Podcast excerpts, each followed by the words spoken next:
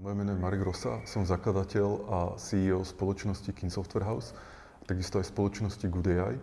V Kin Software House vyvíjame počítačové hry, ako napríklad Space Engineers, a v Good AI zase robíme výskum General AI, takže obecnej umelej inteligencie.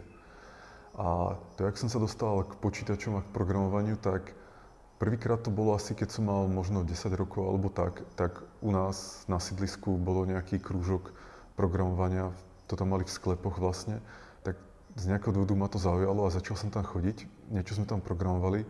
Myslím, že to boli také tie PMDčka alebo nejaké takéto staré, uh, staré stroje.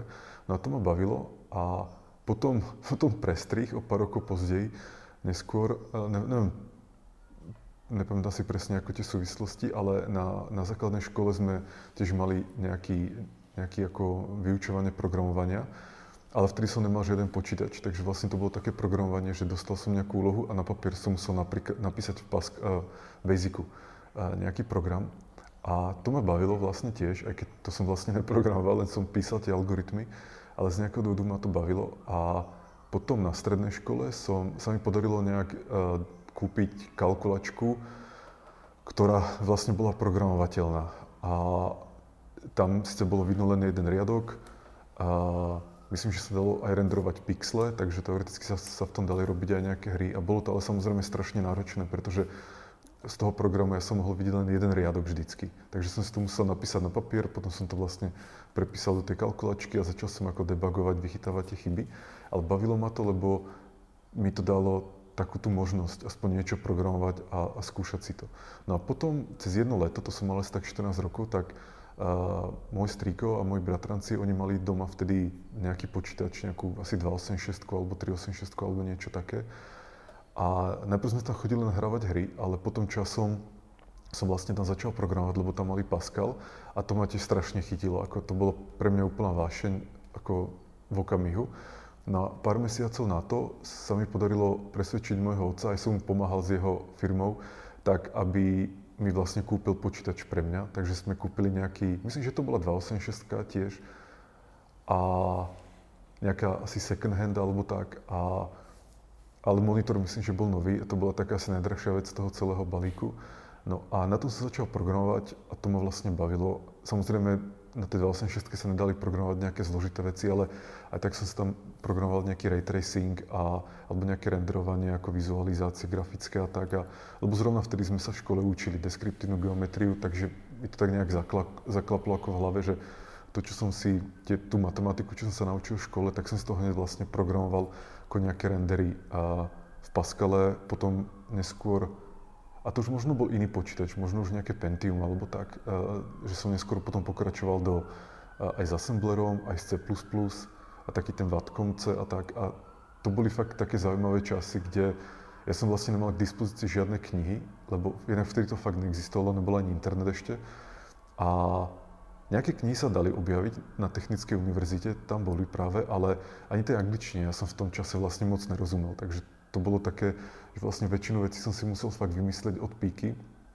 No ale to bola za, fakt zaujímavá doba a v istom, v istom, v istom ako pohľade by som povedal, že mi vlastne stále chýba, lebo bola dobrá v tom, že ma nejak netrapilo okolie a som sa vlastne sústredil len na, na to, čo som chcel ja robiť a na tomu som sa proste venoval deň za dňom. Takže tam začala tá vášeň s programovaním, no a potom časom uh, som si aj uvedomil, že alebo to bolo vlastne nejak prirodzené, lebo človek programuje a zároveň hraje hry, tak ho napadne, že vlastne by mohol začať robiť hry a vytvárať si nejaké virtuálne svety.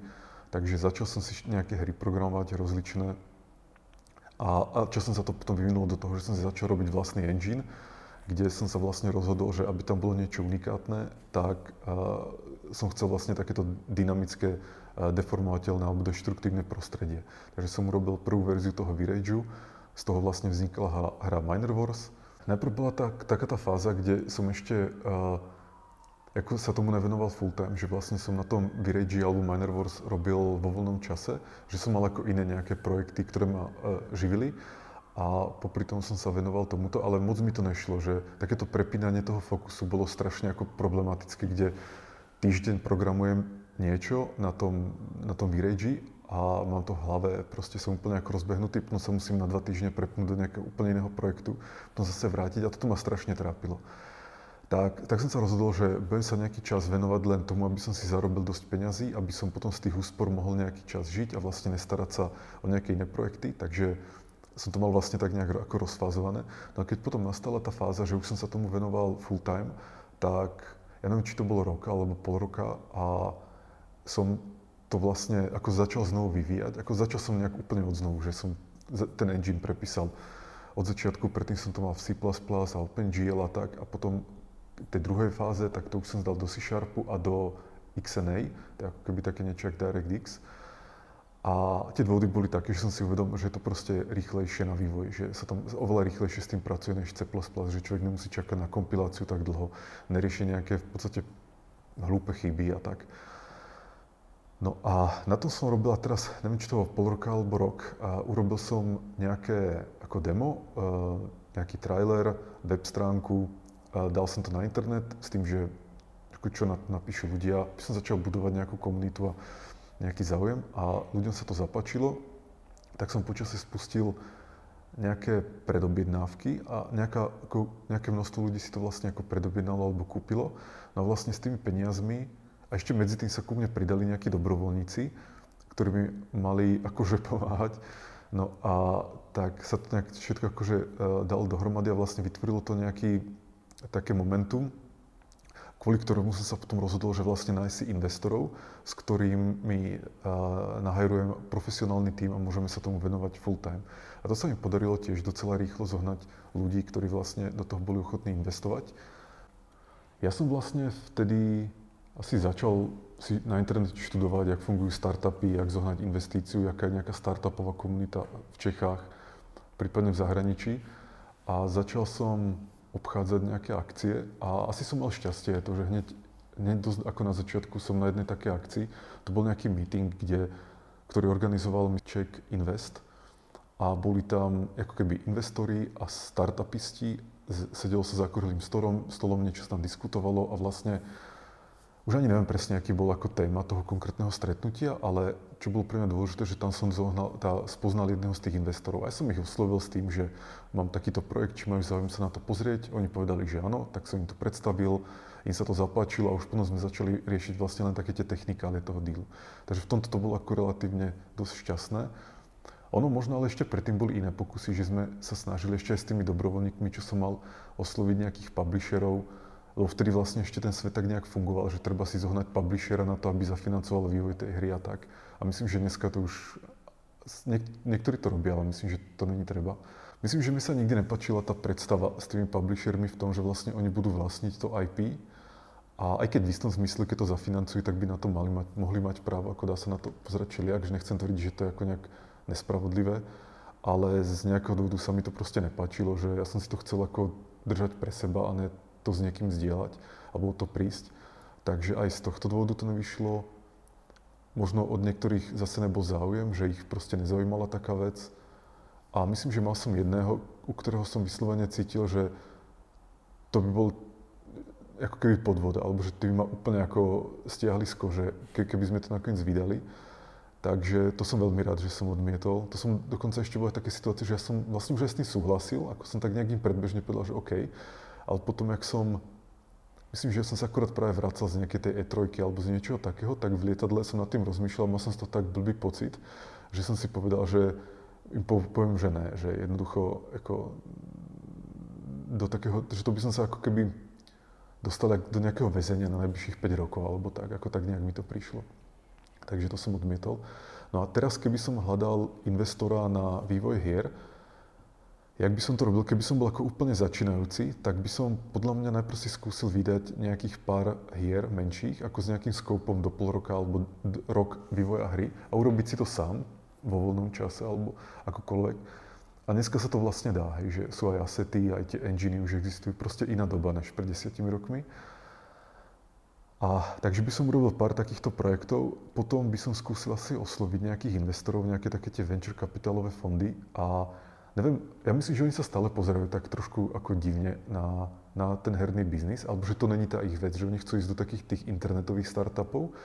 Ale myslím, že aj toto sa už zmenilo, lebo videli veľa úspešných herných startupov aj v Čechách, takže myslím, že v tomto by sa to ich vnímanie zmenilo. Takže toto by som skúsil, prípadne by som skúsil Kickstarter alebo nejaké podobné crowdfundingy.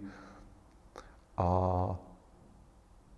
a proste postupne by som to ako nejak, nejak škáloval a, a bol by som hlavne dosť opatrný v tom, na čo použijem že vlastne, jaká je návratnosť tej investície, lebo ono veľa hier si myslím si na seba nezarobí a že len sú niektoré, ktoré sú úspešné a vlastne dostať od investorov nejakú veľkú sumu, že keď, tak stredne, keby mi niekto dal 50 miliónov, aby som urobil hru a nakoniec a nezarobí ani 5, tak je to ako dosť nešťastný začiatok podnikania, že vlastne to, tomu človeku potom nepomôže zohnať nejakých ďalších investorov a ďalších investorov a tak ďalej. Takže uh, ja by som bol ako v tom docela opatrný, ak mám pravdu povedať, že by som sa snažil tú hru urobiť radšej ako s nízkymi nákladmi, než, než s nejakými obrovskými. A rozvíjet to postupně.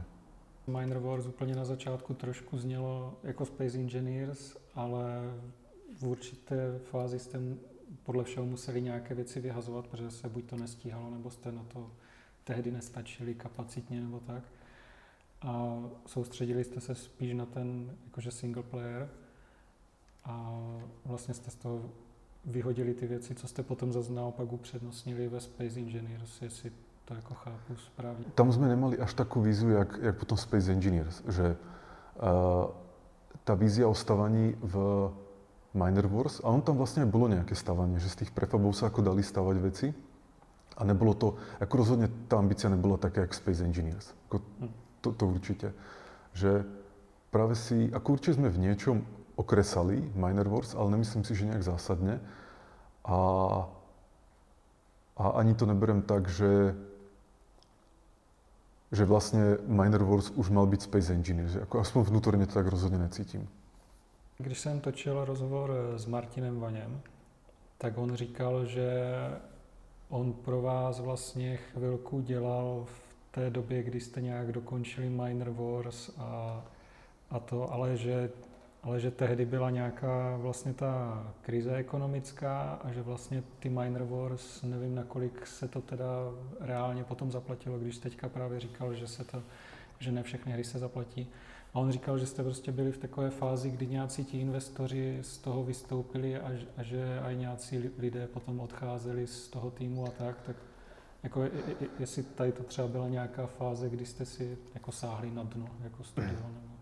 Ako v istom zmysle áno. A uh, oni, tí investori práve jedni, oni prestali, ani že vystúpili, ale už nemali ďalšie peniaze, aby pokračovali v tých ďalších tranžách. Takže som potom zohnal nejakých iných, ale ktorý, ktorými sme tak nejako keby zaplatali, ale nebolo to už v tej plnej výške ako tej investície, ktorú sme potrebovali. A ja si teraz úplne presne nepamätám čísla, ale ja si myslím, že ten pôvodný plán bol to, že sa do Miner Wars dá nejakých neviem, 16 miliónov a nakoniec do toho išlo asi len 8, ak si dobre pamätám. A, a tých posledných pár miliónov, tak to som práve tak nejak pozháňal ako od iných ľudí. Takže ako samozrejme ten scope bol menší a museli sme to obmedziť. Ale zase asi ne, nemyslím si, že to malo dopad na scope tej samotnej hry. Že on to malo možno ja by som povedal, že nás to skôr prinutilo tie veci ako dokončiť rýchlejšie, než by sme ako osekávali scope tej hry. Že tento pocit som tam nemal. Takže nás to aj donutilo byť taký trošku šetrnejší ako finančne a tak. A myslím, že dôvod nebola finančná kríza, ale že dôvod bol ten u tých investorov nejaké ich interné proste dôvody, ako, do ktorých nechcem zachádzať. Takže tak. A v istom zmysle to bolo také, že som si siahol na dno, lebo jednak som nevedel, jak to dopadne, inak ľudia odchádzali, s nimi boli problémy a tak ďalej. Takže, uh, takže tak, ale zase čo bolo ako keby pozitívne, bolo to, že jak sa aj niekedy tak myslím hovorí, že keď už človek padne na, niek- na nejaké úplné dno a už to ani nemôže byť horšie, tak vlastne to taká v istom, zmysle sloboda. Takže aj keď sme sa potom rozhodli urobiť Space Engineers, tak uh, sme boli v situácii, že keby nebolo čo stratiť. A to bola napríklad v istom zmysle oveľa slobodnejšia situácia, než v akej sme teraz. Kedy mám ako obrovský tím, a sú tam fanúšikovia, ktorí majú všelijaké očakávania a tak ďalej. A človek to ako keby nechce stratiť alebo nechce to pokaziť. Ale keď vlastne nemá kam padnúť, alebo proste... Ne, nechcem povedať, že som bol na dne, lebo ja to tak nejak nevnímam, že som bol na dne, ale bola to rozhodne taká tá sloboda, že v podstate sme si mohli dovoliť riskovať ako fakt zásadne. Jak si říkal, se zvracel z té E3 a že vlastně když si jel tam, tak jste byli jenom nějací kamarádi se možná. A když se zvracel, tak už se musel vlastně rozhodnout, jestli teda budeš eh, vedoucí studia, nebo jestli tím někoho pověříš, že budeš dál programovat, tak jaké třeba bylo pro tebe tady to, že vlastně předtím si byl hlavní programátor a pak to musel vlastně celé někomu předat, aby se mohl věnovat čistě tomu vedení. A jestli, jestli ti to třeba někdy chybí, že už vlastně nepíšeš kód nebo... A ja si úplne už tak nepamätám na to obdobie, ale pokúsim sa si spomenúť, ale skôr si na taký ten prerod z programátora na, na CEO spomínam ako teraz, v posledných rokoch. A pokúsim sa ale teraz spomenúť, ak to bolo vtedy, tak ako v istom zmysle to pre mňa bol taký šok, že a, som tam mal pár niekoľko tých dobrovoľníkov a teraz oni robili a ja viem, že to bude vyzerať blbo, ale ja som ako nebol spokojný vlastne s tou kvalitou, ktorú robil. Že to bol taký môj najväčší problém v tej dobe, že ja som vtedy furt, ako keby bol medzi dvoma takými nejakými kameňmi, že mám si to robiť sám a efektívne a rýchlo, ale mám to riešiť s nejakými dobrovoľníkmi, ktorí tomu napríklad dávajú dve hodiny denne. A aj tak to musím potom po nich povedzme prerábať, lebo to, ani to není, že pokazené, hej, to ani není vôbec urobené, len tam niečo porozbíja. Takže ja som mal vtedy fakt taký, problém v tom, že ako rozhodnúť sa, že čo ďalej, že, že či ako v strácať čas tým, že budem manažovať nejakých ľudí, ktorí povedzme nemali ešte dostatočne skily na to, aby to robili tak, aby sme sa ako nejak doplňali, alebo sa to robiť sám. Takže v istom okamihu som sa vtedy fakt rozhodol, že treba mať profesionálny tím, ktorý sa tomu môže minimálne venovať full time. A, a zároveň uh, som prestal menej a menej programovať až v istom okamihu. V podstate na tom Miner Wars som už od toho, od ist- jak prišli tí investori, tak myslím, som už v podstate moc neprogramoval. Maximálne som len tak robil nejaký keby taký dizajn architektúry alebo tak, ale, ale som neprogramoval. A v tých poslednejších fázach už som určite neprogramoval, lebo to som už len robil tú produkciu. To znamená, že som kontroloval, ja neviem, dizajny, alebo som kontroloval, jak sú tie veci implementované, alebo som diskutoval tie veci s ľuďmi a tak. A na to, že sadnúť si k tomu a niečo programovať, tam už absolútne není čas. No a takže to bola tá fáza vtedy. No a tá fáza teraz, lebo vlastne podobnými vecami som si ako vždycky aj, aj u Space Engineers prechádzal, kde som tiež sedel ako na tých dvoch nejakých stoličkách, kde som si hovoril, že tak buď budem ako robiť tie veci, alebo budem manažovať a lidovať tie veci. A po istom čase mi vlastne došlo to, že uh, ako je nejaký mindset, ktorý má človek, keď je ako programátor, ktorý si vlastnými rukami robí tie veci a je úplne iný mindset, keď je líder, kde vlastne s pomocou druhých ľudí doťahujem tie veci a v tom prípade musím používať úplne iné nástroje, než keď som samostatný programátor. Takže keď som si toto uvedomil, aj som si povedal, že to je tá cesta ako do budúcna, že tá cesta, že ja si to budem programovať sám, že tá pre mňa neexistuje, alebo jednoducho rozhodol som sa pre tú väčšiu škálu, takže takže si tam budem sám niečo programovať, to už nemá zmysel nad tým ani, ani rozmýšľať alebo nejak plakať za tými časmi. Tak som sa rozhodol, že idem len tou cestou ako toho lídra a vlastne som sa, toto som si uvedomil a som sa rozhodol, že uh, teda budem sa snažiť stať takým lídrom, ktorý, čo najlepším lídrom, aby som vlastne spolupráci s druhými ľuďmi vedel fungovať čo najefektívnejšie. A vlastne potom som už aj prestal rozmýšľať nad tým, že aha, čo keby som to naprogramoval sám a bolo by to lepšie a tak ďalej. A tohto som sa úplne vzdal a vlastne odtedy umýš, e, rozmýšľam tak, že ako si nájsť najšikovnejších ľudí alebo ako v našom týme môžeme komunikovať efektívne tak, aby sme sa dohodli, aby sme prediskutovali tie veci nejak rozumne, bez nejakých zbytočných hadok a tak ďalej. Takže takéto rozvíjanie toho líderstva v sebe, to bol tiež ako istý okamih, alebo v istom okamihu som si uvedomil, že vlastne toto je tá cesta, po ktorej musím ísť a ktorú musím začať profesionálne rozvíjať. Od toho Miner Wars ste vlastne měli, měli Miner Wars Arena a ještě mělo být nějaké Miner Wars MMO, které předpokládám, že v určitý moment jste se rozhodli, že radši se budete věnovat nové hře, než Áno, áno, tak Minerverse Arena to bol taký, taký side projekt. To sme dokonca urobili v Unity a, a bola to vlastne taká 2,5D verzia uh, Minerverse a ono to vlastne aj Minerverse bol čiastočne inšpirovaný hrou uh, Tunnelers. Neviem, či ju poznáš. To bola taká strašne stará dosová hra. Ona bola vlastne veľmi zábavná. Takže vlastne ten Minerverse 2D bol taký pokus o Tunnelers, s tým, že tam lietam ako s lodičkami, ale ako ten princíp je taký istý. A, a, ale to bol len taký side projekt. No a ten Miner Wars MMO, tak tam keď sme videli, že vlastne o Miner Wars samotný není až taký veľký záujem na tom trhu, že proste lietať po vesmíre v stíhačkách a tak ďalej, tak nám nedávalo zmysel sa ako púšťať do Miner Wars MMO. To sme si radšej povedali, že ako celý ten prístup alebo žáner, alebo proste to, čo chcem dosiahnuť, ako celé to radšej reštartníme a a skúsme sa k tomu dostať z nejakého úplne iného uhlu, než sa snažiť ako keby oživiť niečo, o čo fakt není záujem. Hmm. No a potom, potom už jste teda vlastně začali na Space Engineers, uh-huh. kteří potom, myslím, v roce 2013 uh-huh. vyšli v předběžném přístupu. Tak, tak. A na tom sme robili, myslím, že 7 mesiacov od, od okamihu, keď sme si vlastne ako určili, že čo je ten smer ako Space Engine, že v čom sa to odlišuje od Miner Wars, alebo čo to má byť nové a tak. A to bolo tiež zaujímavé obdobie, lebo my sme, jak vyšiel Miner Wars, tak sme to ešte pár mesiacov nejak supportovali, nejaké bugfixy a tak ďalej. No a potom začala už vlastne preprodukcia ďalšie hry a myslím si, že úplne na začiatku fakt nebolo jasné ten spôsob, jakým že bola jasná vízia, že chceme hru, v ktorej z nejakých blokov budeš niečo stavať a má to mať tú komplexnú a tú emergentnú komplexitu, ale nebolo, neboli jasné tie konkrétne mechaniky, jak to hráčom sprostredkovať.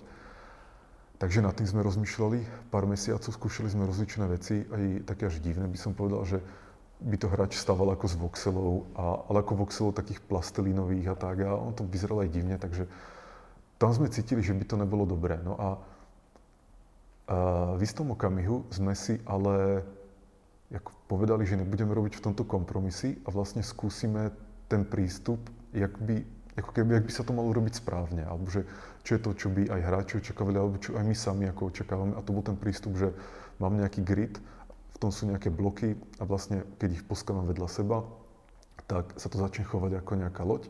Má to nejaké volumetrické vlastnosti, to znamená, že nie sú tam nejaké abstraktné veci typu, že mám inventory lode, bez toho, aby som definoval nejaký blok, v ktorom sa nachádza ten inventory, alebo že tá loď lieta nejak automaticky. Ne, musí tam byť nejaké trastre, nejaký gyro na rotáciu, musí tam byť nejaký reaktor, ktorý tam dováža, dováža, dodáva energiu. A keď tam tie veci nie sú, tak tá loď proste prestane fungovať a tak ďalej. Takže keď sme si určili niektoré takéto ako keby stavebné kamene tej hry, tak vlastne ten zvyšok už docela automaticky, pretože oni vlastne tie veci z toho vyplývali. Keď sme to vlastne vydali a videli sme ten, ten obrovský záujem ľudí, ktorí o tom mali, tak to nás presvedčilo vlastne, že to bude úspešné. Že ono to, to bolo vlastne vidno aj, keď si porovnám ten záujem o Miner Wars a záujem o Space Engineers, tak to bolo cítiť až z tých komentárov, či už na Twitteri alebo na YouTube. Takže v tom okamihu sme vedeli, že o to bude záujem a Vydali sme naozaj uh, ako minimalistickú verziu, v podstate verziu, ktorá obsahovala absolútne minimum, čo bolo treba na to, aby tá hra bola zábavná. To znamená, aby tam ľudia mohli niečo postaviť a tie veci mali potom nejakú funkcionalitu, ktorá bola zase tá emergentná komplexita, že proste hráč tam niečo postaví a dostane vlastne viac, než do toho dal. To bola ako tá pointa. Takže toto tá prvá verzia mala. No a keď sme to vydali v Early Access, tak sa aj začalo ako predávať veľmi dobre, bolo to záujem, mali sme dobré recenzie a to sme vlastne vedeli, že sme fakt trafili ako zlatú žilu v tom okamihu. To bola taká fakt super doba, pretože jednak v týme nám to šlo strašne dobre, aj sme boli malý tým, efektívny a každý týždeň sme vydali nejakú novú aktualizáciu vo štvrtok. Aj hráči to vlastne začali nazývať, že patch mesis. Akože ako Christmas, tak patch mes. A, mes. A v tej dobe to bolo dobre, pretože v tom kóde nebol technologický dlh, takže ono tam fakt šlo pridávať zložité veci behom chvíľky, že to bolo niekedy tak, že my sme sa v pondelok rozhodli, že tam pridáme nejaké landing geary alebo ja neviem, proste nejaké solárne panely alebo niečo také. A vo štvrtok tam vlastne už bolo vydané, že to je ako v dnešnej dobe, jak je ten tým obrovský a je tam už aj technický dlh v tej codebase, a povedzme, že máme iné štandardy na tú kvalitu a tak ďalej, tak to už je nepredstaviteľné. Ako ísť takýmto tempom, ale vtedy to šlo a bolo to, to bola fantastická doba. A,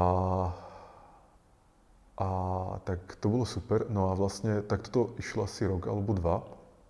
A v istom okamihu ja som sa znovu vrátil tej myšlienke založenia uh, nejakého inštitútu alebo nejaké firmy, kde by sme sa venovali výskumu uh, všeobecnej umelej inteligencie.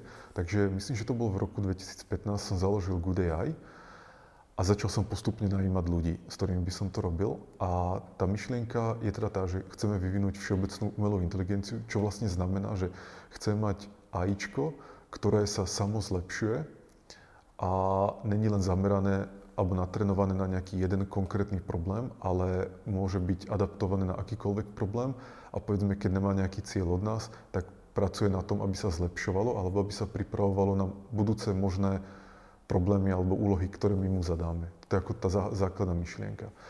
No a my častokrát uvádzame rozdiel medzi tou Narrow AI a General AI, alebo tou úzkou AI a tou, tou obecnou, všeobecnou AI.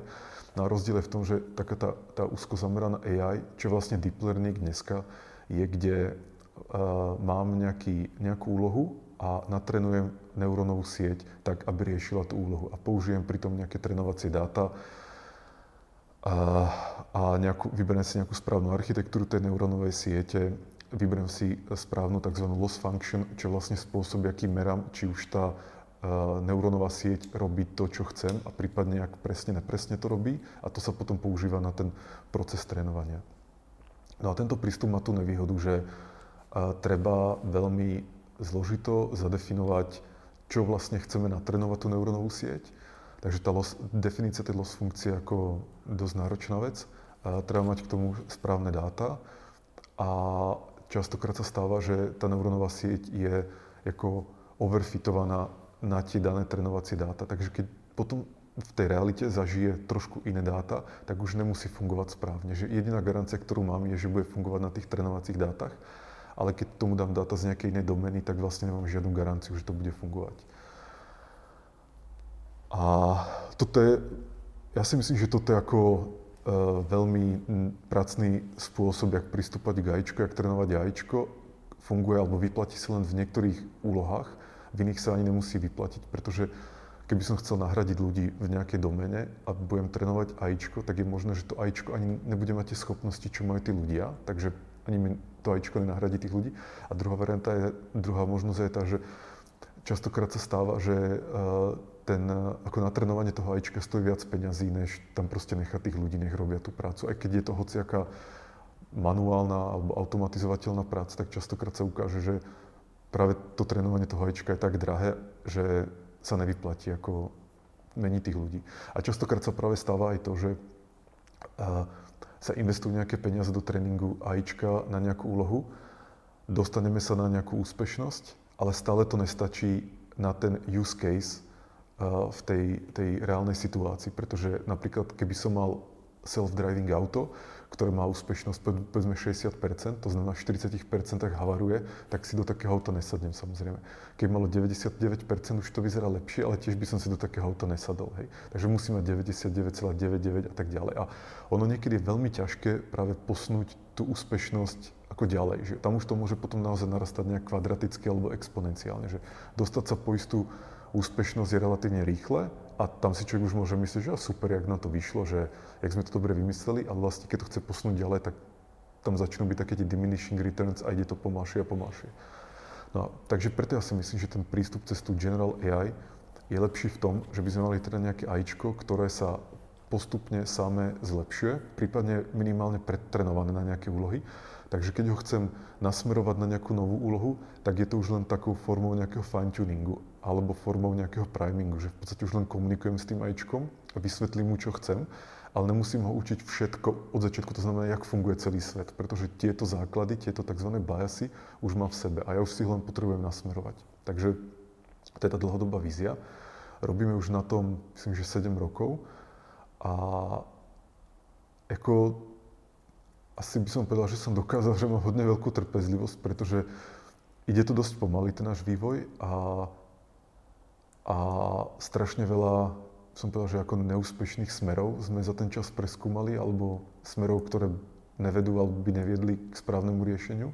Verím tomu, že ten smer, ktorým ideme posledné dva roky, že je ten správny, ale tiež to ide ako veľmi pomaličky sa cez to dostávať. A v podstate to, čo robíme, je niečo ako uh, taká tá základná veda, alebo ten základný výskum, ktorý sa normálne robí na univerzitách.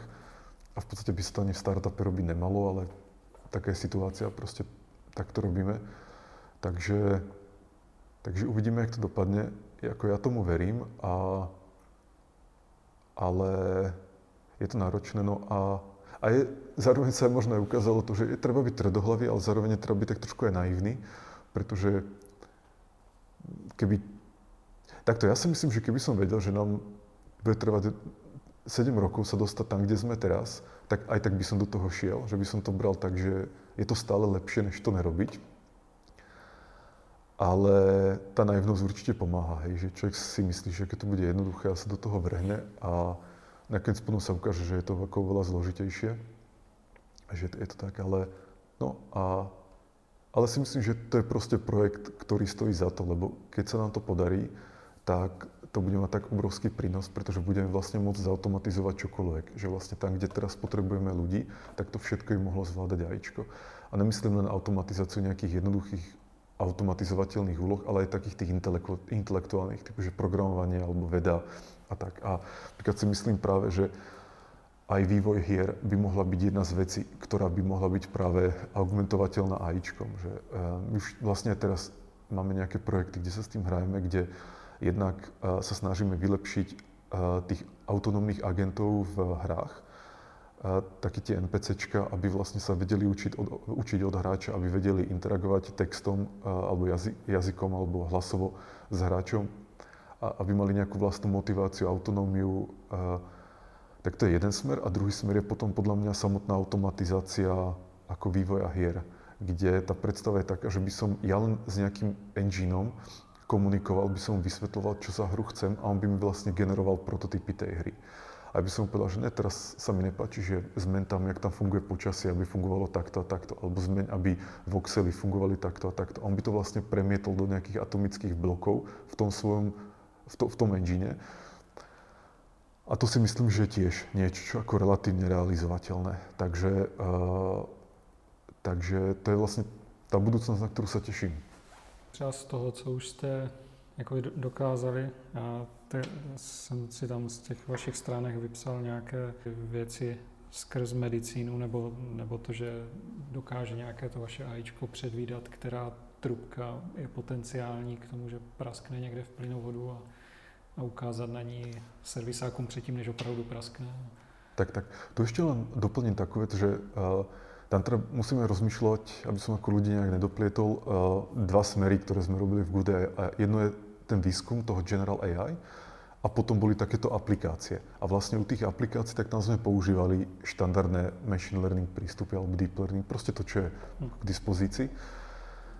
A uh, akurát sme si to vždycky nejakým spôsobom ako doupravili pre ten konkrétny príklad. A jeden z príkladov bol napríklad aj tá detekcia tých dekubitov, kde vlastne kamera sleduje pacienta a to AIčko vie rozoznať, že či zmenil pózu ten človek, aj keď je pod, pod, pod perinou schovaný trochu, takže či zmenil pózu a keď za nejaký čas ju nezmení, tak to upozorní sestričku, aby prišiel toho človeka nejakým spôsobom preložiť, aby nemal potom preležaniny. A veľa týchto vecí práve skončilo v podstate vo fáze nejakého proof of conceptu a či už, že to klient aj zaplatil, alebo povedzme, že len my sme robili nejaký proof of concept.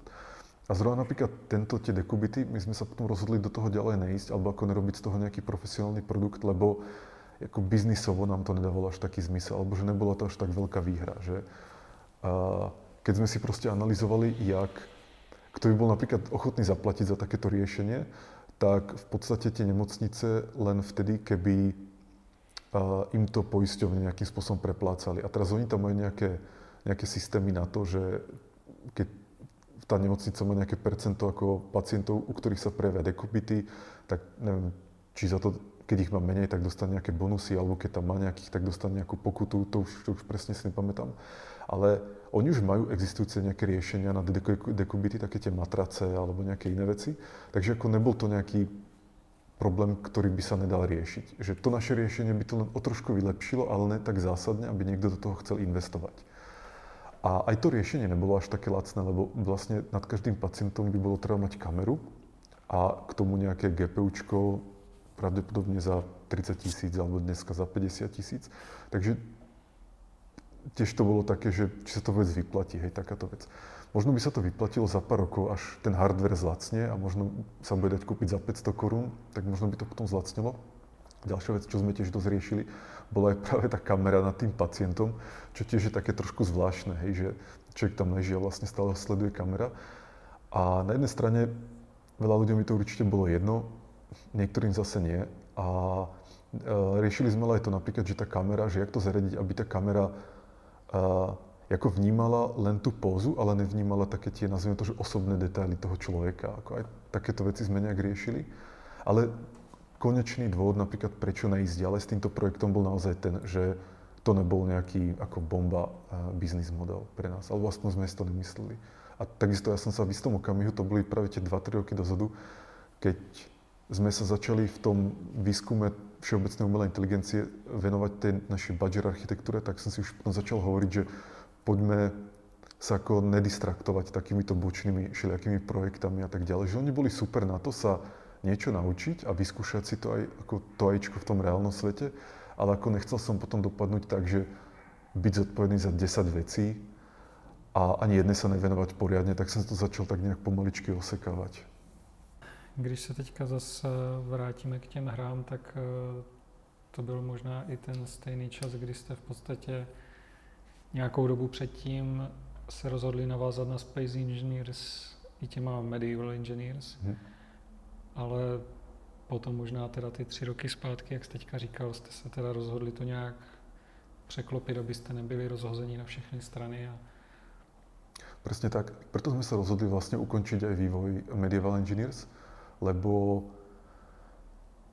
uh, vlastne Keen bol ako rozlo- uh, nejaký uh, ako postavený na nejaké dva projekty, takže Space a Medieval. Ten Medieval u neho nebol až taký veľký záujem ako o Space, takže to bol taký ďalší ešte dôvod. A potom aj sme urobili pár nejakých chýb v zmysle, že v istom okamihu sme dovolili tým týmom, aby si rozdelili codebase pre obidva projekty. Takže od istého okamihu tam už vlastne nebola nejaká ľahká integrácia tých feature medzi jednotlivými týmami. Takže mi to prišlo práve také zbytočné, že dáme nejaké nové featurey do Space Engineers, ale vlastne vieme, že sa nedostanú do Medieval Engineers, pretože ten prenos ako je veľmi náročný. Tak som si povedal, že radšej to zastavíme, budeme sa venovať Space Engineers a nejakým, ešte nejaké iné veci, ktorej uh, zatiaľ nehovoríme verejne. A vlastne ako reštartneme celý ten proces tak nejak od začiatku a urobíme to, alebo že zmanéžujeme si to poriadne. Nicméně ještě, ještě předtím se Medieval Engineers dostali aj do filmu. A to už bolo pár rokov dozadu. Napísali nám, že vlastne film, v ktorom hraje Robert De Niro a takí tí ďalší herci. A ono to produkovalo vtedy myslím, a teraz neviem, či to bol Miramax, alebo taký ten Weinstein Company, čo bol taký ten, ten ako nechválne známy producent. No a ten film potom sa aj dokončil, ale akurát vtedy prepukla tá jeho kauza, že vtedy tá, takéto mýtu a, a hlavne tá jeho kauza prepukla, takže tá firma začala mať nejaké problémy a, a plus ja si myslím, že oni nechceli aj to PR, ako si pokaziť vlastne tú kauzu, tak to stopli, v podstate to zmrazili na nejaký čas. No a potom po nejakom čase už to bolo ako keby si možno aj zmenil majiteľa ten film a tak, tak ten film vyšiel a tak sme už aj mimo tom vlastne mohli takto verejne hovoriť. No a vlastne to človeka potešilo, že keď pozera ten film, tak naozaj tam používajú medieval engineers v niektorých fázach. Ty jsi říkal, že jste sice se rozhodli už, už na tom potom nepokračovat na těch medieval engineers, ale že si za to rád, že jste je dělali, protože jste třeba díky nějakým featurem, co jste chtěli do nich, tak jste dokázali zlepšit ten engine o něco, co by se třeba nepovedlo ve Space Engineers, nebo Jako rozhodne ja si nemyslím, že robiť Medieval Engineers uh, bola chyba. Skôr je mi ľúto to, že sme to nedotiahli až do takého ako stavu, jak by sa mi nejak páčilo, alebo tak. Ale to neznamená, že sa k tomu nemôžeme v budúcnosti vrátiť. Ako, tak nejak by som to asi, asi povedal. Lebo ja si stále, stále tomu verím, že tento, taký ten engineering v stredoveku alebo v nejakej antike, že je úžasná téma že tam sa dajú robiť také veci, len jednoducho v tej dobe sme ani v manažovaní týmu neboli na tom tak, tak dobre, ani toľko tých ľudí nebolo, takže to beriem ako také pragmatické rozhodnutie. A nejaké veci sa predsa len ako aj z medievalu dostali do spaceu. To bolo napríklad tá štruktúralná integrita, čo je vlastne to, že keď niečo postavíš, tak tá hra počíta, uh, jaký stres skrz váhu napríklad uh, je ako pôsobia niektoré bloky na iné bloky. A keď potom zistíš, že napríklad máš nejaký most a zničil si tie stĺpy, ktoré držia ten most, tak vlastne on sa ti toto rozlomí a rozpadne. Takže to nazývame štruktúralná integrita. Takže tento algoritmus sme si prenesli aj do, do Space inžinierov, a nejaké ďalšie veci. A myslím, že aj to, že medieval vlastne je na planéte a space inžinieri boli pôvodne len vo vesmíre. Tak aj to, že ten medieval je na planéte, nás tak nejak prinútilo alebo naviedlo k tomu pridať planéty do space inžinierov. Čo tiež zase otvorilo nejaké nové možnosti gameplayu, lebo ľudia môžu si stavať auta, jazdiť na tých autách alebo robiť nejaké pozemské veci. Takže takto nějak se navzájem se tie hry ovplyvňovaly. V tom roce 2019, když vyšli ti Space Engineers, tak se získali tu na tom CEGA cenu za technické řešení. Ty jsi to, myslím, tehdy komentoval, že je to takové vtipné, že vlastně té době 6 let stará hra vyhrála, vyhrála cenu za technické řešení, že to o, ně, o něčem svědčí o těch ostatních hrách, nebo Aha, to som, si už že som taký... Mám, mám, mám pocit, že som tehdy zahľadil nejaký taký jo. tweet, ale... Ten, ale, ale, ale spíš, spíš... Ako, mohol som to povedať, jo. ako zvyknem hovoriť také veci. ale e, spíš mi přišlo, že je to takové jakoby potvrzení toho, že jste se vlastně od těch Miner Wars prostě obrovsky posunuli za tu dobu, že? protože když se podíváš na nějaké dobové recenze Miner Wars, třeba, hlavně, třeba spíš jako na ty zahraniční, tak tam často zmiňují to, že jako to je hra, která má sice potenciál, ale není dotažená, má bugy a jsou tam neostré textury a takové. A, takže vás jakoby kritizují za tu technologii nebo za to technické Inak, řešení a potom... Oni nás kritizujú za technické riešenie aj teraz za Space Engineers, že te, ako, ľudia sú takí, že oni ako na jednej strane vychvália a povedia, že povedzme to, čo máme v Space Engineers, že máš vesmír, ktorý je kompletne dynamický. Ty môžeš, ako, keď chceš rozvrtať tie planety, môžeš postaviť obrovské lode, ktoré majú fyziku naozaj, že tam môžeš urobiť všelijaké ako rotory a, a je to fakt simulované. Ale na druhej strane potom príde niekto a nás kritizuje za to, že jak to je slabé, zlé.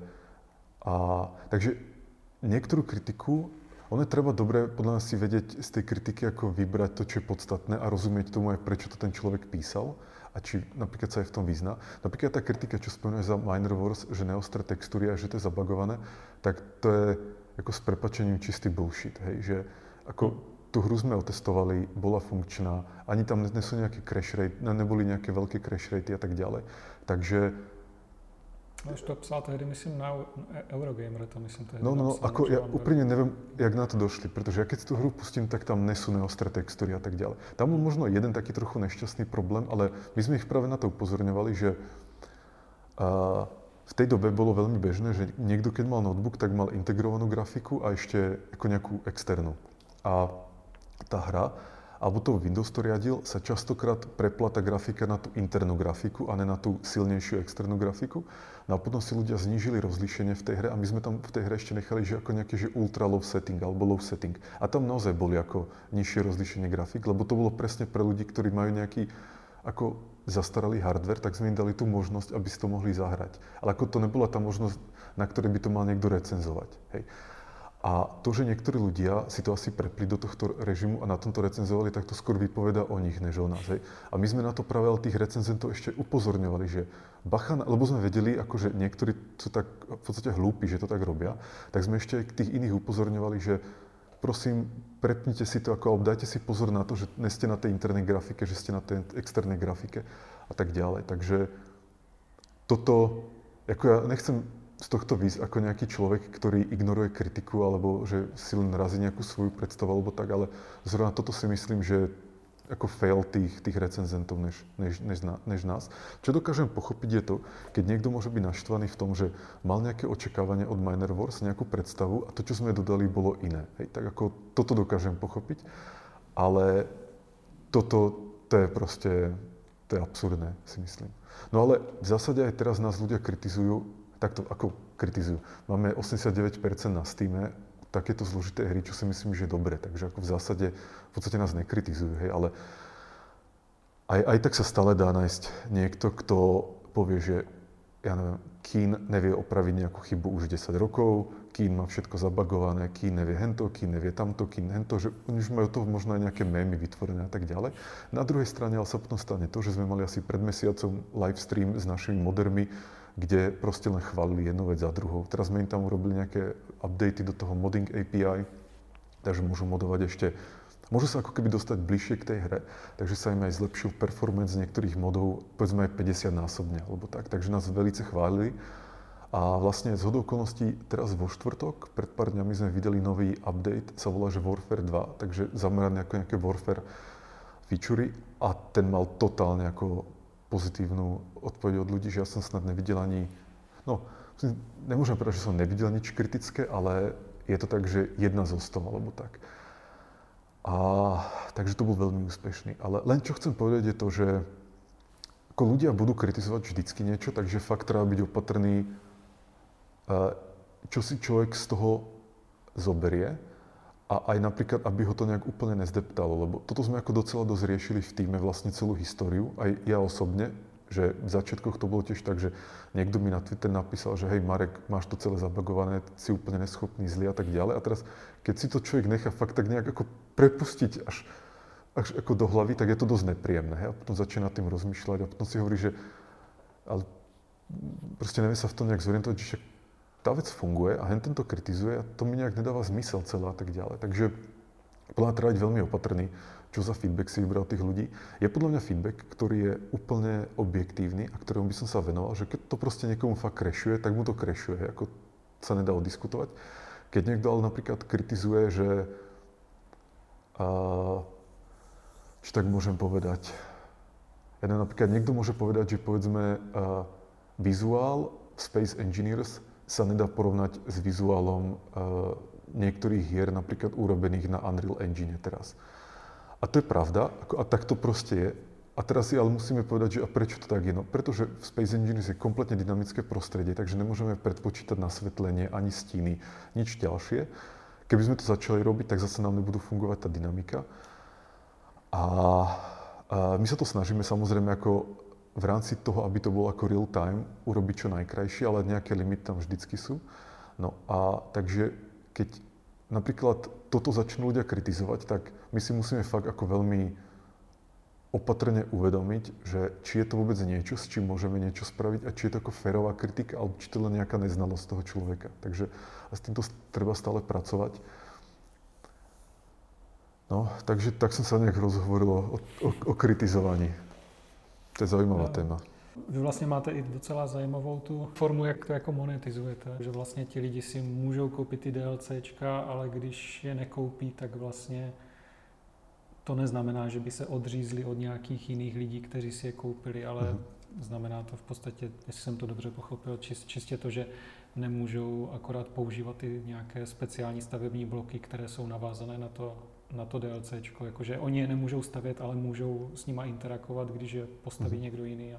Tak, tak.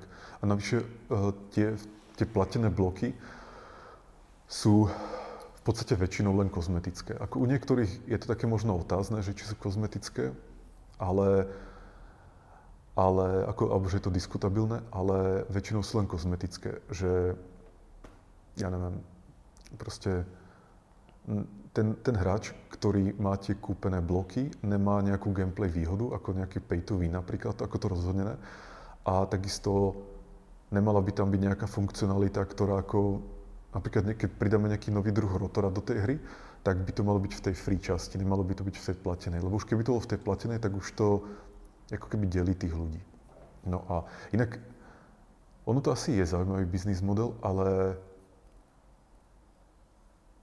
Jako ja som si není istý, že je správny, alebo tak, hej, alebo že ako stále nad tým, nad tým premyšľam, že ako nám docela funguje, ale tiež mi príde ako také, zvláštne, že keď si niekto kúpi nejakú hru pred 7 rokmi a nekúpil by si napríklad tieto ako kozmetické DLC, ktoré ako fakticky nepotrebuje, tak vlastne má všetky tie aktualizácie, že ten produkt sa medzi tým ako zmenil niekoľkonásobne a má to zadarmo, hej, za cenu nejakých 20 dolárov alebo tak.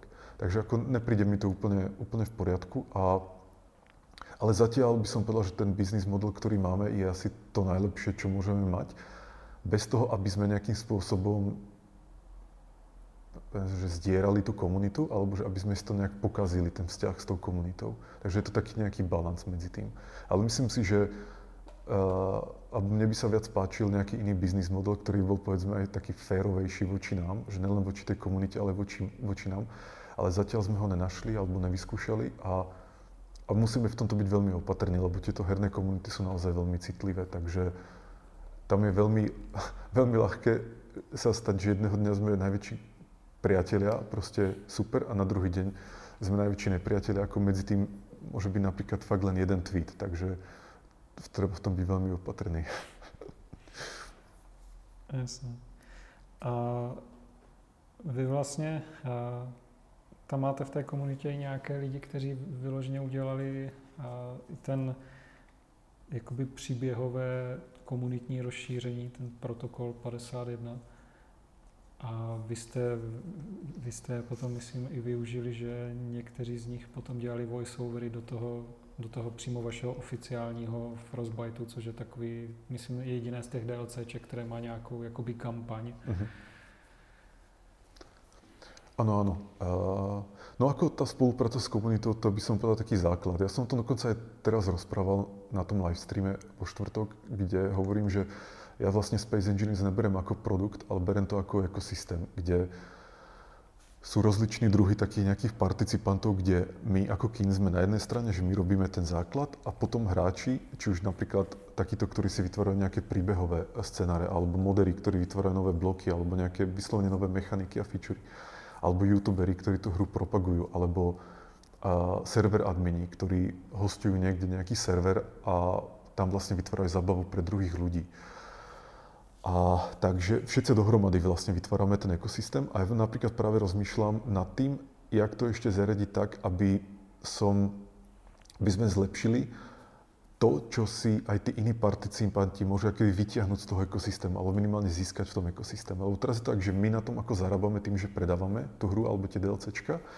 Iní ľudia na tom zarábajú tak, že povedzme tí youtuberi majú niečo z reklamy, tí moderi, myslím, že niektorí predávajú tie svoje mody tak nejak polooficiálne, ale to nejak neriešime.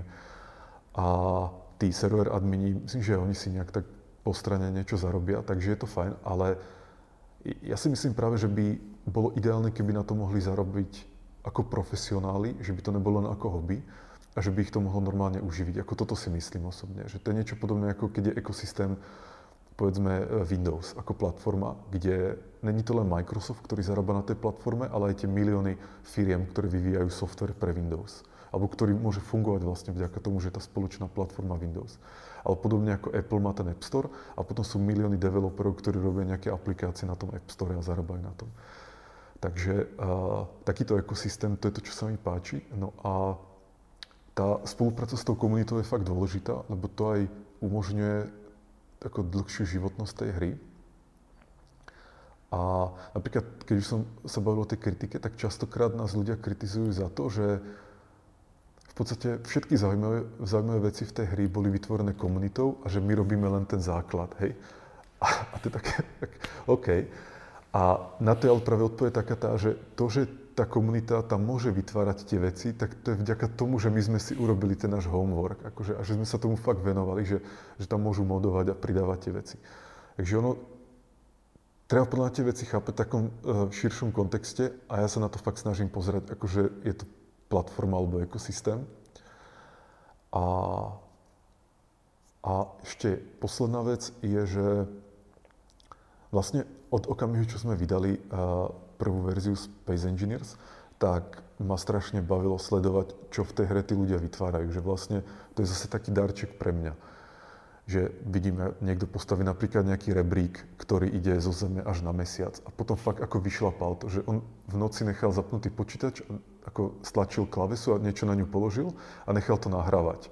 A po nejakých, povedzme, 12 hodinách alebo tak sa vrátil a ten panačik mu už vylezol normálne na mesiac a tam len zoskočil z toho rebríka a už bol na mesiaci. Alebo že urobia nejaký space elevator, že ako sa vlastne tým výťahom dostaneš do vesmíru. A tiež to je niekoľko kilometrové a tak takéto veci tam ľudia robia, takže to je proste super aj pre mňa, lebo ja by som nemal čas tieto veci sám urobiť, tak je to super sa aspoň takto k tomu dostať. Teďka, když jste vlastně vydali ten Warfare 2, tak to bylo v podstatě desáté DLCčko. Tak eh, co plánujete dál? My vlastne ako máme takú zásadu, že nehovoríme o tej o roadmape alebo nejakých veciach do budúcna. Zatiaľ sa toho držíme a dôvod je ten, že nám to dáva flexibilitu potom zmeniť ten plán a, a neriešiť také nejaké tie sklamania tých ľudí a tak. Takže to je, to je dosť dôležité a zároveň je možno aj dobre to, že nakoniec ľudia dostanú tie veci ako prekvapenie. A ten, ten moment prekvapenia ako je predsa len taký emocionálny a, a, a zaujímavý. Ale môžem trošku naznačiť, čo budeme robiť ďalej. Tak najbližší update, ktorý pripravujeme, je zameraný ako, že komunity, oriented a bude zameraný na nejaké také zlepšováky, veci, ktoré poteší tú komunitu. A práve tam, a, fakt, že neprezradzam až moc, ale práve tam prvýkrát chceme urobiť to, že nebude to platené DLC súčasťou, že to bude vyslovene len update bez DLC. Chceme to len tak ako dať taký darček ľuďom. Takže to a potom ďalšia vec, a to už je, som povedal, že zaujímavejšia téma, tak tam sa chceme zamerať v podstate na AIčko v tej hre. Takže to bude velký update tiež. Hmm. A je, je to třeba něco, co propojí vlastně tady ty tvoje dvě firmy, co tady každá je v jednom křídle? No e, ešte neúplne. Ako, ako toto AIčko, ktoré použijeme, tak v podstate nebude nejak súvisieť s Good AI. To budú skôr také tradičnejšie AIčkové metódy, ktoré sa používajú v hernom biznise a ale my plánujeme inú vec, ktorú už máme ako v nejakom prototype, a, že vlastne v GoodAI sme urobili taký projekt, kde sme si v Space Engineers vytvorili robota, že z jednotlivých blokov sú tam nejaké rotory a pistony alebo proste jak si to hráči robia v tej hre, aký by si z Lega vytvoril nejakého robota. No a potom vlastne trénujeme nejaký AIčkový kontroler, ktorý ovláda jednotlivé e, nohy alebo končatiny toho robota tak, aby chodil aj po nejakom nerovnom teréne alebo aby sa vedel, povedzme, že ty ho môžeš hodať klavesami, ale on si už sám ako dorieši tie, tie nerovnosti toho terénu, môže ísť do kopca, dolu kopcom, vie sa otočiť. A teraz riešime primárne to, aby vyzeral ako kikés, že aby ten robot nechodil len tak nejak, že sa mu šmýkajú tie nožičky a pôsobí tak nejak trapne, ale aby fakt posúdil ako brutálne a išiel tak nejak zaujímavo. Takže, no a keď toto sa nám podarí, tak by sme to potom vydali eventuálne do Space Engineers, aby sa s tým mohli hrať aj hráči. Hmm. A vydali, jako myslíš, že byste vydali toho konkrétního robota, nebo že byste udělali nějaké AIčko, které by pak mohli využívat ti hráči a stavit si svoje? To druhé, to druhé. A ešte to, že jak moc to bude flexibilné na nové tela robotov, tak to sa ešte uvidí. Lebo zatiaľ máme dve, tak, dva také scenárie. Jeden je taký, že to pretrenované, ten kontroler bude fungovať len na ako veľmi špecifickom druhe robotického tela a druhý scenár, ktorý máme, je taký, že by to fungovalo na ľubovoľnom tele, že by sa ako keby doučil v reálnom čase. A vlastne tam ešte jeden taký scenár, že taký spojený s tým prvým, že by to fungovalo na nejakom jednom tele a keby to chcel hráč na iné telo, tak by musel spustiť nejaký skript, ktorý by to dotrénoval. A to by mohlo trvať povedzme aj týždeň, kým sa to dotrenuje. A, ale ako nejakí ľudia by to urobili, hej. Takže keby sme ako releasli ten skript, tak by si to potom mohli dotrenovať aj na iných telách. Ako je otázne, či by to fungovalo, lebo ono to, niektoré telo by to napríklad nemuselo zvládnuť, takže toto to sa ešte uvidí. Taky jsme vlastně ještě nezmínili to, že dáváte docela dost peněz do různých grantů. Tie granty vlastne takto funguje tak, že uh, sú v akadémii ľudia, ktorí riešia nejaké veci alebo otázky, ktoré sú podobné tomu, čo my riešime v tej Badger architektúre. A to je práve konkrétne to, že agent ako multiagentný systém a, alebo aj agent ako nejaký kolektív alebo nejaká kultúra v ktorej tí, tie jednotlivé entity koevolvujú a vlastne vyvíjajú sa. No a takže my poznáme researcherov, ktorí skúmajú podobné otázky ako my a keď majú nejakú požiadavku na grant, tak a, a vidíme vlastne, že ten, ten, ten ich projekt by mohol zodpovedať aj nejakú z našich otázok, tak im to zafinancujeme. A častokrát to ide na financovanie nejakého hardveru alebo financovanie študenta, nejakého PhD študenta väčšinou, ktorý by robil ten projekt. Takže, takže toto je jedna vec, ktorú robíme, tie granty. Potom robíme tú badger architektúru, ktorá je, jak som spomenul, že vlastne agent ako multiagentný systém, takže tomu sa budeme venovať. A vlastne v najbližšej dobe, čo, čo riešime teraz rovna, je, by som to tak skratke nejak popísal, teraz máme takú podvetvu toho badgera, ktorú nazývame memetic badger, kde vlastne sa na to dá pozerať tak, že ten agent je kolektív nejakých, nejakých vecí, ktoré medzi sebou komunikujú. To nazývam ako memetika, že ako keby replikujú medzi sebou mémy, podobne ako ľudia replikujú mémy v tej svojej kultúre, tak v tom našom agentovi tie jednotlivé entity medzi sebou replikujú nejaké mémy. A mémy sú konkrétne programy, ktoré potom riadia nejaké fungovanie. Takže vlastne celý ten agent je ako nejaký emergentný prejav toho, akým spôsobom sa tam prenášajú a replikujú tie mémy vo vnútri. A vlastne plus tam beží ešte nejaká evolúcia, takže vlastne sa ako keby hľadajú nové a nové lepšie mémy. A prvý krok bol ten, že urobiť systém, ktorý je ako uzavretý len sám do seba, nemá nejaké externé prostredie a len tam prebieha nejaká memetická evolúcia, kde sa vlastne snažíme vyjevovať mémy, ktoré sú lepšie v tom spredovaní, rozširovaní a replikovaní než iné mémy. A, ale bez toho, aby to bolo nejakým spôsobom groundované na to externé prostredie, alebo aby to bolo užitočné. Jednoducho tam z toho nakoniec vylezú mémy, ktoré sú veľmi dobré v tom spredovaní, ale nemusia robiť nič užitočné pre nás. Takže to, také ako, to bol taký prvý krok. A druhý krok je teraz taký, že celý tento systém napájame na nejaké externé prostredie. Momentálne to multiagentné prostredie, kde máš jedného agenta, ktorý v sebe má tieto, uh, tie, tie mémy a tie entity, iný, ktorý zase v sebe má tie mémy a tie entity a v nejakom prostredí interagujú, kompitujú o niečo alebo môžu kooperovať, môžu si vymieňať tie mémy a uvidíme, čo z toho vylezie. Že či z toho vlastne budeme schopní urobiť systém, kde vlastne dochádza k evolúcii toho prostredia a tých mémov takým spôsobom, že vlastne dostávame stále schopnejšie a schopnejšie mémy, ktoré sú inak schopné kooperovať s inými mémami a jednak kompitovať voči iným mémom a byť úspešnejšie v nejakom exploitovaní toho prostredia. Takže na tomto robíme.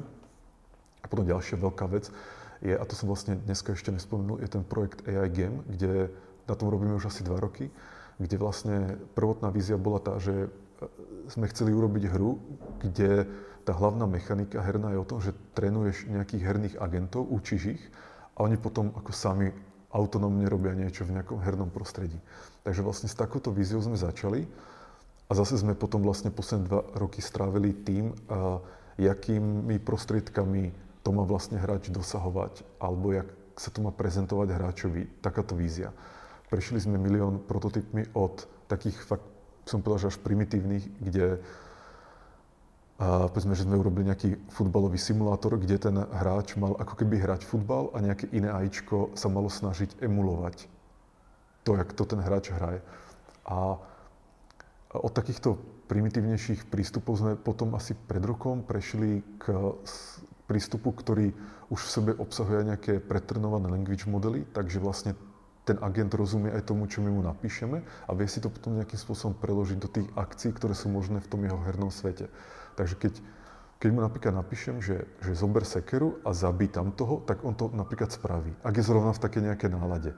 Ak není v také nálade, tak ho musím presvedčiť. Že môžem ako sa mu snažiť nejak ako zapáčiť a, a, a nejak proste mu lichotiť a tak, alebo ho môžem začať vydierať napríklad, že ak nezabije toho, tak ja zabijem jeho manželku. A takéto nejaké veci tam proste sa v tom dajú robiť. Samozrejme, ja som spomenul zrovna také nesprávne príklady, ale, ale zrovna také vtipné. No a, a takže už to začína ako pôsobiť lepšie a stále ale si myslím, že ešte nás tam čaká nejaký taký revolučnejší skok, ktorý budeme musieť urobiť. A stále sa vlastne snažíme nájsť nejaký balans medzi tým, že čo je taká tá vízia typu, že ak som, že, ak som hovoril, že chceš urobiť hru, kde trénuješ AIčka a zároveň, aby to bolo zábavné. Lebo napríklad len učiť niekoho, alebo byť uč, učiteľ, alebo trénovať niekoho, ako samé sebe, není podľa mňa až také zábavné. Že to dokonca môže byť aj dosť nudné, alebo dosť nepríjemné. Takže uh, pretože robíme hry, tak tie musia byť zábavné, takže vlastne sa snažíme tam ešte dohľadať aj to, aby to bolo zábavné. Takže to sú, keď to zhrnem, Good AI, tak je tam toto AI hra, a budget architektúra, tie granty a potom nejaké menšie veci. Mm-hmm. Uh, tak jo, tak uh, to je, to je asi, asi možná i, i, i časově nám to tak vychází, že to je asi, asi vše. Mm. A, tak díky moc za to, že jsi trošku něco řekl o, o kínech od začátku až po současnost mm. a trošku vysvětlil Good AI a co třeba ještě chystáte. A budu vám teda přát, ať se vám to všechno podaří. No. Mm-hmm. Dobre, ďakujem. Ja. Díky.